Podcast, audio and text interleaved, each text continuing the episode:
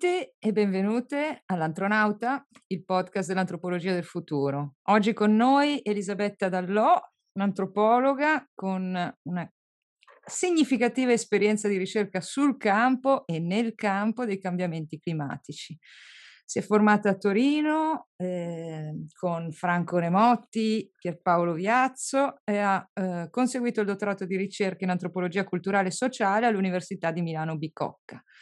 Negli ultimi due anni è assegnista di ricerca all'Università degli Studi di Torino, lavorando al progetto eh, Mont Blanc, eh, Monte Bianco nell'antropocene, l'analisi antropologica degli effetti eh, del cambiamento climatico al cuore delle Alpi. Attualmente docente a contratto di antropologia dei cambiamenti climatici e di antropologia medica eh, presso l'Ateneo Torinese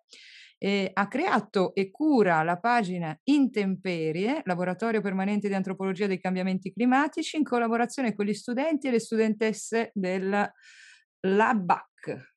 che magari poi ci dirai che cos'è. È redattrice della rivista di microstoria Contesti ed è autrice di numerose pubblicazioni nazionali e internazionali. Benvenuta Elisabetta, grazie per essere con noi all'Antronauta e partiamo con la prima domanda di che cosa ti occupi? Cosa ci fa un antropolo- un'antropologa in mezzo a un ghiacciaio? E che cosa porta, che cosa, che cosa contribuisce l'antropologia nello studio dei cambiamenti climatici?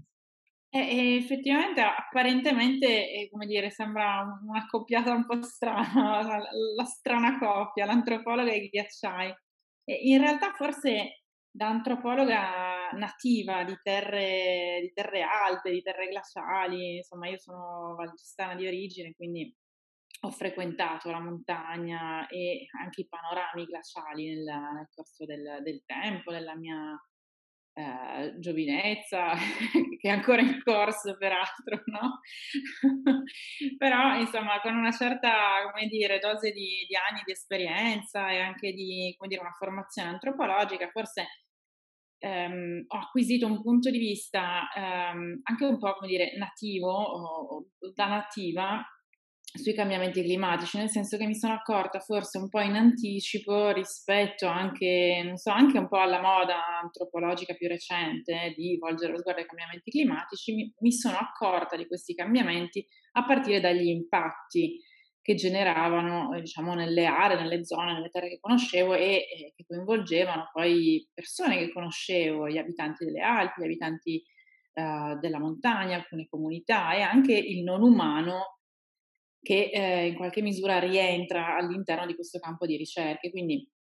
forse osservando, eh, captando eh, quello che stava avvenendo attraverso anche, so, i filtri, le re- lenti, il retino dell'antropologia, ho colto una dimensione di cambiamento che ehm, secondo me si poteva, come dire, definire mh, mhmm, cambiamento climatico. Cioè, ho avvertito questa serie di cambiamenti nelle aree che conoscevo di più e ho pensato di provare a, a dire, indagare eh, con le lenti, con i, con i filtri dell'antropologia, provare ad applicare le mie conoscenze teoriche a questi cambiamenti che vedevo, che vedevo in atto, che vedevo in corso. Quindi mi sono avvicinata, diciamo, come eh, primo impatto ai cambiamenti climatici, eh, un po' da nativa che intravedeva, ne vedeva le conseguenze. Non lo so, ad esempio, eh, pensate alla, alla scomparsa eh, dei panorami glaciali, ecco, mh, mm, noi siamo abituati a pensare ai cambiamenti climatici pensando eh, so, all'orso polare, agli iceberg, ai ghiacci polari, no? abbiamo degli, degli, immaginari legati ai ghiacci che sono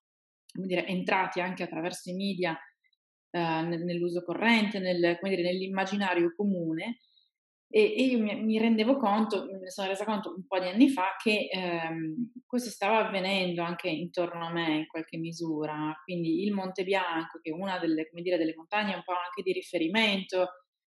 eh, a livello europeo per, per, molti, per, moltissime cose, oltre a essere, insomma, oltre al dibattito che è ingenerato sul, sulla sua entrata come patrimonio UNESCO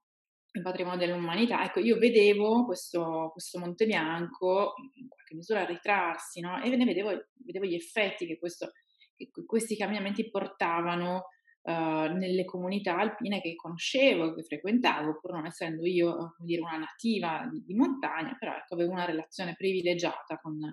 con, la montagna che mi ha permesso di cogliere un po' in anticipo queste, questi cambiamenti. Quindi ho pensato poi di, uh, di, di, applicarmi a questo studio a partire da, appunto, dal dottorato, da un percorso di ricerca che è iniziato oramai ecco, un, un, po' di anni fa. E, ehm, tra l'altro, come dire, eh, sono sempre continuamente, costantemente sorpresa e piacevolmente dalla, dall'apporto che i ghiacciai ci possono, ci possono portare. Beh, vi faccio un paio di, di esempi. Eh, due anni fa ho, ho, preso parte a una spedizione, tra l'altro con degli scienziati eh, dire, che, che, provengono dalle scienze esatte, matematiche e, e, fisiche, quindi con dei glaciologi dell'Università di Torino e, ehm, che mi hanno accolta, anzi la, la proposta è ecco, partita un po' da una contaminazione perché ehm, c'è, c'è, un dialogo tra me e alcuni di questi, questi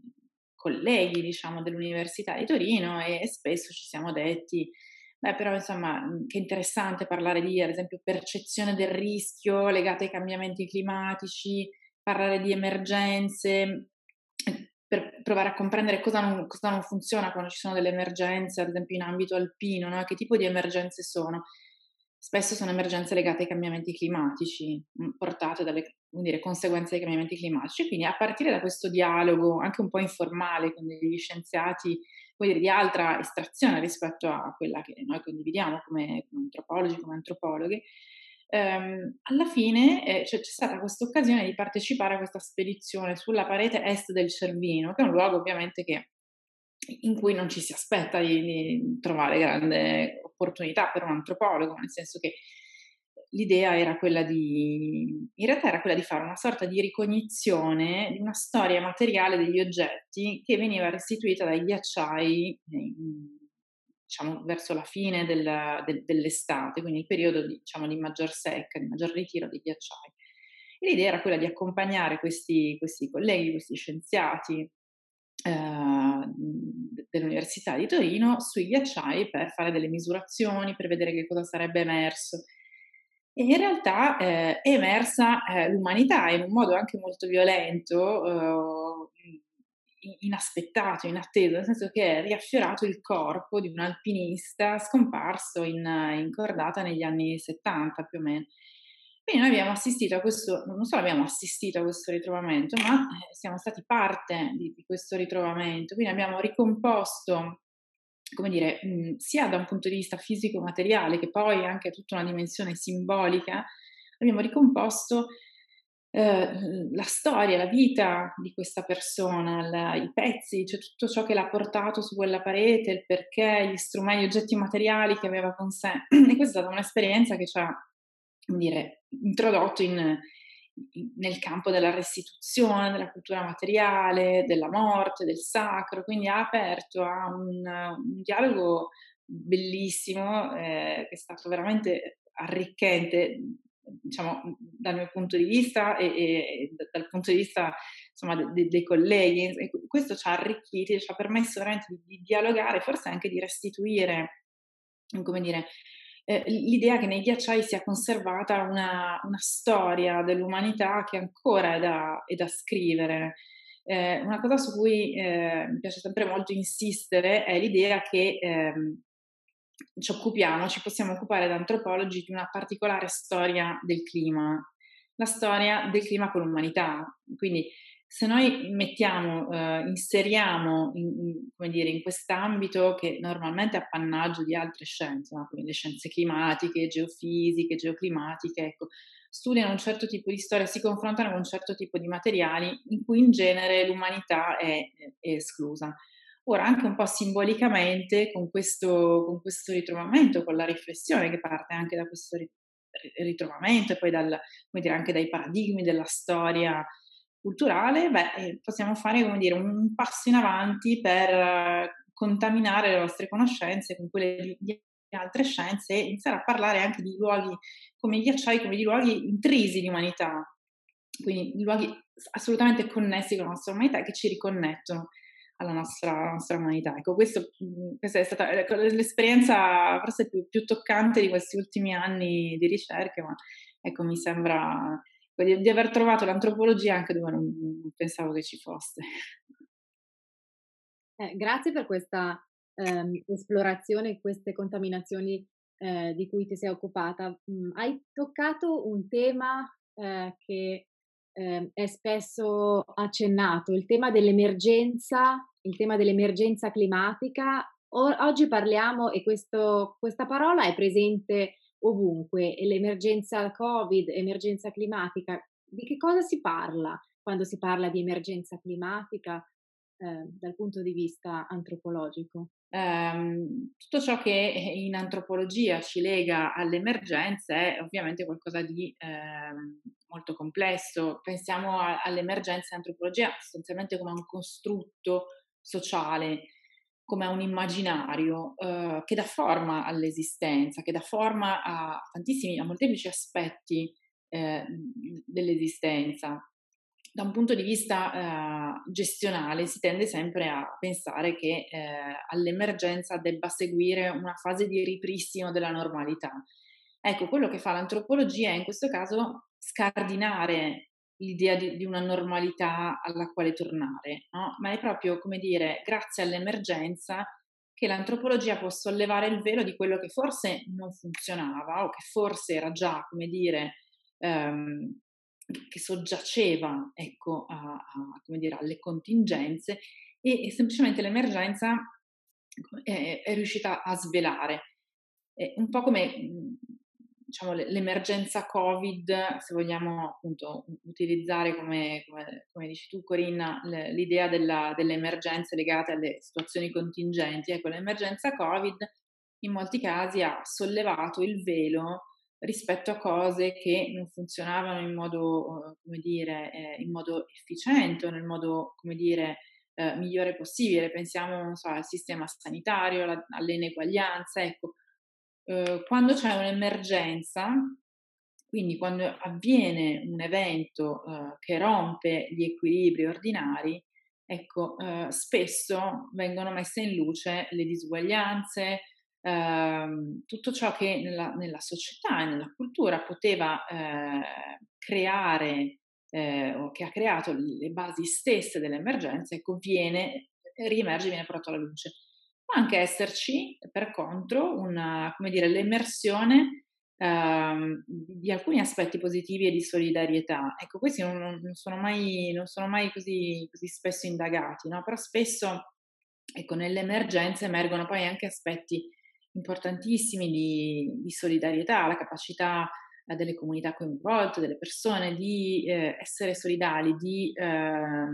lavorare assieme, di trovare delle risorse per poi uscire dalla, dall'emergenza. Eh, hai sottolineato quanto l'antropologia guardi eh, i fenomeni da altri punti di vista, evidenziando ehm, cose che magari eh, sono sotto i nostri occhi ma non le vediamo. Hai parlato di emergenza come una risorsa. Eh, spesso però eh, si fa fatica a comprendere quelle cose che vengono lette da un altro punto di vista. Quindi in che modo eh, può essere vista come una risorsa l'emergenza climatica e quali sono eh, le azioni che possono essere fatte concretamente per eh, aiutare il nostro sistema eh, mondo a non deperire come eh, sta succedendo in questo momento perché ci sono stati molti attivisti, eh, una delle più ultime note famose era Greta Thunberg, Greta Thunberg, eh, che diceva non c'è più tempo, non c'è più tempo, quindi che cosa può essere fatto immaginando l'emergenza, eh,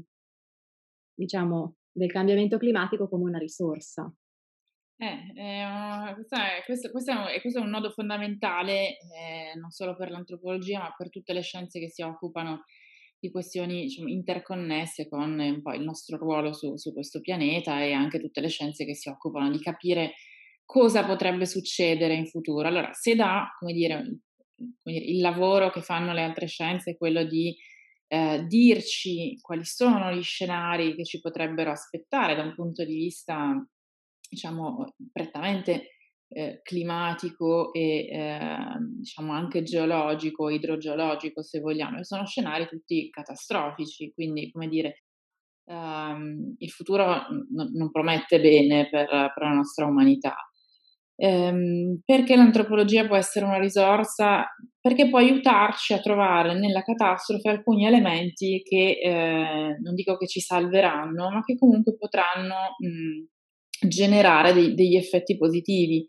Eh, ad esempio, il senso di comunità, la partecipazione, il fatto di pensare di essere, come dire, di condividere, di essere dei condividui, di essere insieme nel, nello stesso tempo, nello stesso spazio,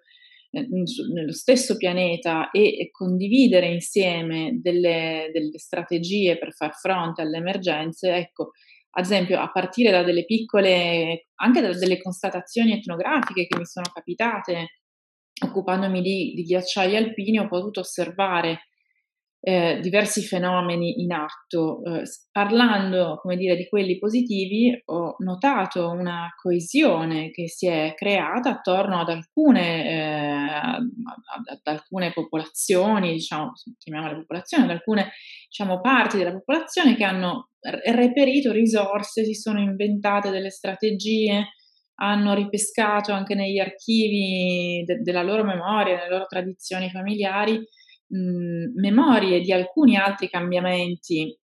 non necessariamente cambiamenti climatici generati dall'antropocene o dall'impatto, come dire, umano sul pianeta, ma altri cambiamenti a cui, ad esempio, le comunità di montagna si sono dovute adattare nel tempo. Quindi, da un lato, come dire, avere una, una, chiave di lettura antropologica serve a, a guardare i cambiamenti che, che, avverranno e che stanno avvenendo con anche, come dire, delle prospettive di, eh, n- non amo particolarmente il termine resilienza perché è un termine iper utilizzato, sovrautilizzato e sovradimensionato, però eh, diciamo delle caratteristiche di risposta positiva al, alla catastrofe. Ecco, spesso nelle comunità di montagna abbiamo visto fronteggiare l'imprevisto cercando di eh, addomesticarlo, ma anche cercando di dargli un senso, cercando di unire la comunità per rispondere al cambiamento, al rischio, al disastro. Molte di queste risposte messe in atto dalle popolazioni locali sono risposte che eh, vanno in una direzione di rispetto dell'ambiente, cioè sono soluzioni che anche poi da un punto di vista ecologico, ad esempio, sono positive, sono, hanno dire, sia una componente di innovazione che una componente culturale di eh, integrazione no? rispetto alla natura. Quindi, ad esempio, il passaggio che c'è stato tra gli anni 60 e 70 nella montagna che ha visto un, un sovrasfruttamento, ad esempio, della montagna, la cementificazione, la creazione di impianti sciistici ovunque, anche in dire, vallate che sono oggi a, a, rischio, profondamente a rischio per i cambiamenti climatici, per altri fattori ambientali, ecologici che determinano poi un'esposizione al, al rischio potenziale al disastro. Ecco, un, dire, tutta quella cultura dello sfruttamento della, dell'ambiente e della natura, eh, diciamo, a partire da, da, dagli anni dopo la guerra, dalla, quindi gli anni del boom economico, della ricostruzione, ecco, oggi eh, ci sono uh, movimenti di persone che hanno uh, il ricordo di, quella, di, quegli eventi, della costruzione, di quella febbre anche di conquista della montagna che oggi si rendono conto che eh, forse alcuni errori sono stati commessi e che si possono trovare in seno proprio alla comunità delle risorse per, per non per sfruttare il territorio, ma per rispondere in maniera adeguata, anche per restituire in maniera adeguata eh, dire, all'ambiente qualcosa che l'ambiente in fondo ha sempre donato, se, se, vogliamo vederla anche da questo punto di vista. Da questo punto di vista il fatto che le comunità si rinstallino e che provino a trovare insieme delle strategie sicuramente, ha sicuramente delle ricadute positive su molti poi aspetti, molteplici aspetti eh, che fanno parte poi delle, delle nostre culture, delle nostre società. Quindi da questo punto di vista credo che, che mhmm, possiamo, ecco, possiamo lavorarci come antropologi. Eh, grazie Elisabetta. Allora, io ho, hai fatto riferimento a un termine che è molto utilizzato recentemente per, nell'antropologia ehm, di chi si occupa appunto di cambiamenti climatici, di ambiente, che è ehm, antropocene. Allora, ehm, la prima domanda riguarda appunto se eh, l'antropocene è l'impatto dell'uomo nella, eh, diciamo nell'ambiente, nel cambiamento climatico di per sé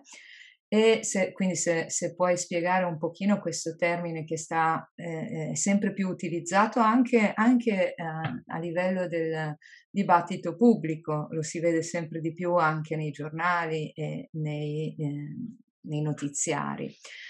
E, ehm, e, poi, visto che Antropocene parla di, appunto di questo impatto di un'umanità generale, eh, io volevo chiederti, facendo riferimento al libro eh, di Naomi Klein del 2015, eh, Una rivoluzione ci salverà, in cui lei mette in evidenza gli aspetti eh, economici che eh, si inseriscono nella, mh,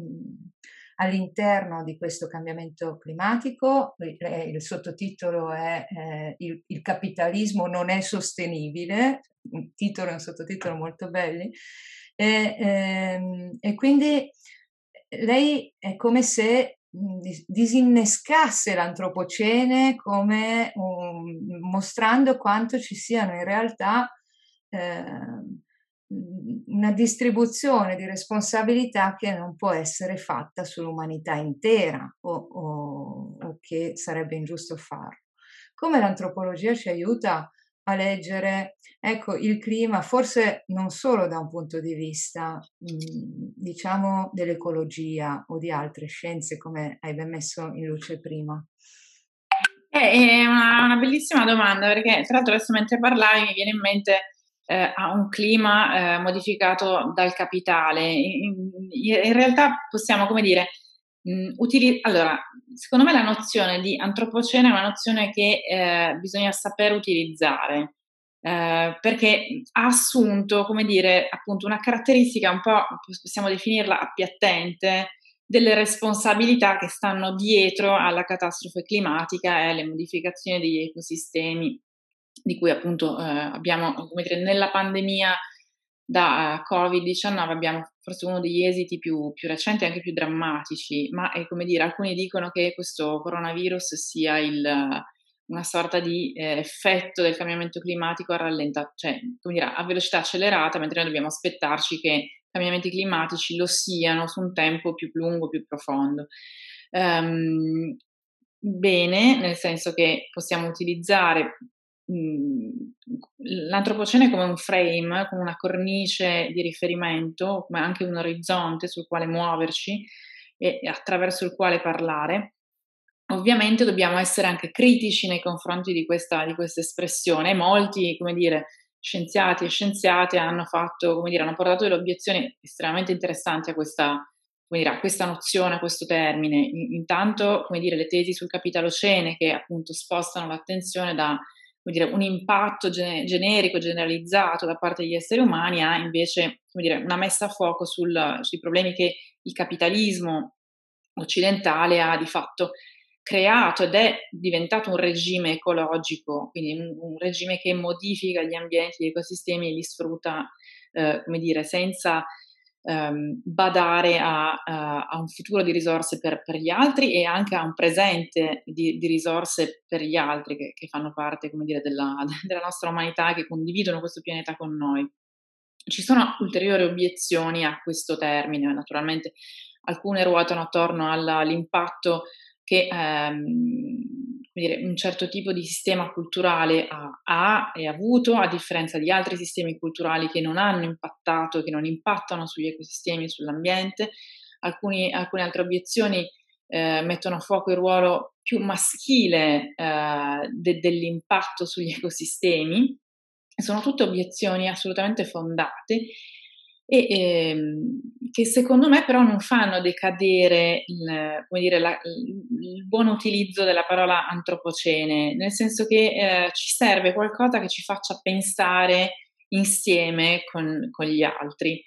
E quindi l'idea che come specie noi siamo diventati eh, agenti atmosferici, me è una buona idea, nel senso che ci serve anche per il nostro immaginario collettivo. Poi che certamente all'interno,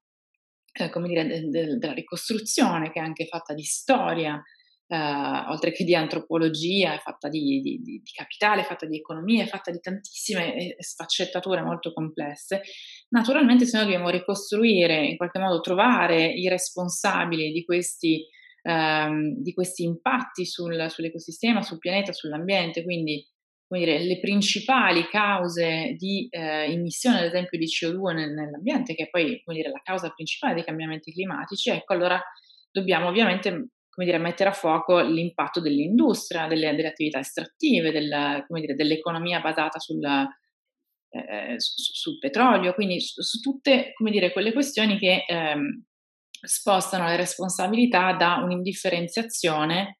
a invece un, dire, un manipolo di eh, aspetti che sono sociali, culturali ed economici e fanno parte di alcune società eh, e non di altre. Ecco, non, non esiste un termine eh, che ci possa dar conto anche della uh, inequa distribuzione degli impatti, perché ovviamente oltre ad esserci una, dire, una diversa responsabilità, un livello diverso di responsabilità, anche nella, nella, nell'inazione eh, spesso alla quale eh, reagiamo di fronte ai cambiamenti climatici, quindi anche se siamo eh,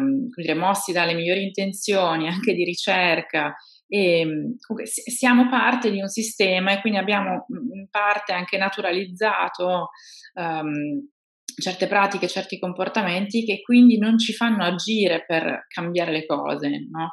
Quindi da un lato assistiamo a una sorta di rassegnazione, da un altro lato a una, una sorta di eh, forse anche come dire incoraggiante o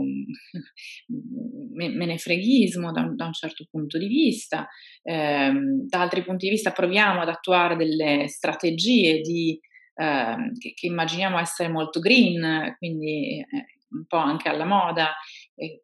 acquistando prodotti certificati in un certo modo, prodotti certificati in un modo più sostenibile, ecco. Però, mh, come dire, eh,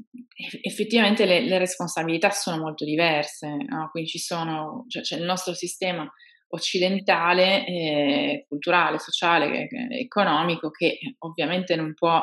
ehm, come dire, mh, eh, delegare eh, la, la, responsabilità di questo a un'indifferenziazione. E dall'altra ci sono anche le conseguenze di questi cambiamenti climatici, di questi disastri, insomma di tutto il circuito che si innesca con i cambiamenti climatici che sono appunto le conseguenze inequamente distribuite perché a, a fare le spese maggiori eh, di questi cambiamenti sono le popolazioni, le persone che hanno meno risorse a disposizione, quindi che non hanno rifugi in cui andare, in cui eh, potersi, potersi, salvare, rifugi eh, anche in senso metaforico, quindi rifugi culturali, sociali, oltre che, come dire, rifugi eh, di tipo ecologico.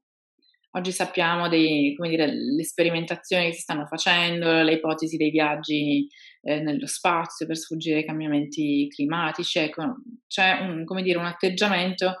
ehm, da parte di chi ha dire, maggiori risorse, ecco, sembra esserci anche un investimento in una sorta di fuga eh, extraplanetaria piuttosto che un, dire, un, un atteggiamento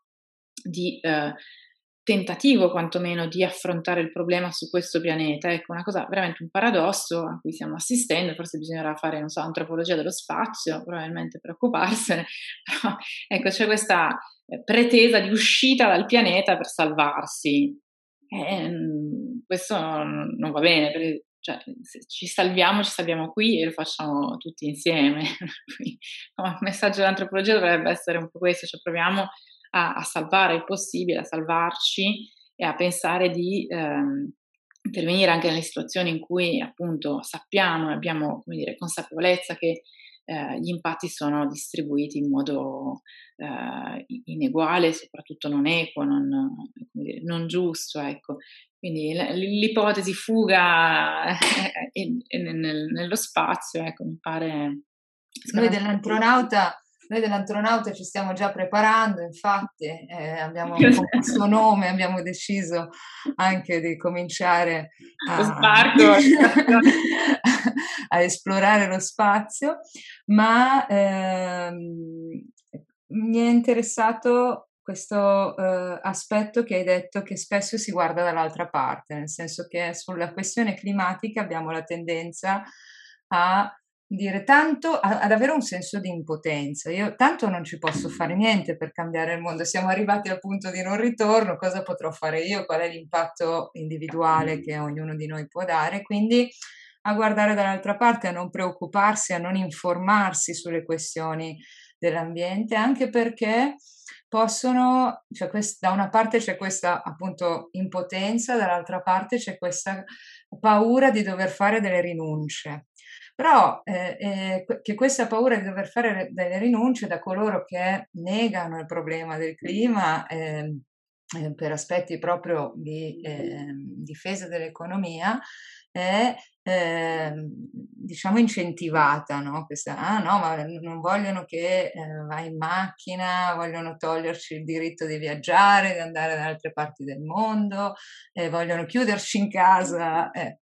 Dall'altra parte però, di fronte a altre emergenze come per esempio quella sanitaria, siamo disposti a chiuderci in casa senza nessun problema. Per, abbiamo accettato, accettiamo da una trentina d'anni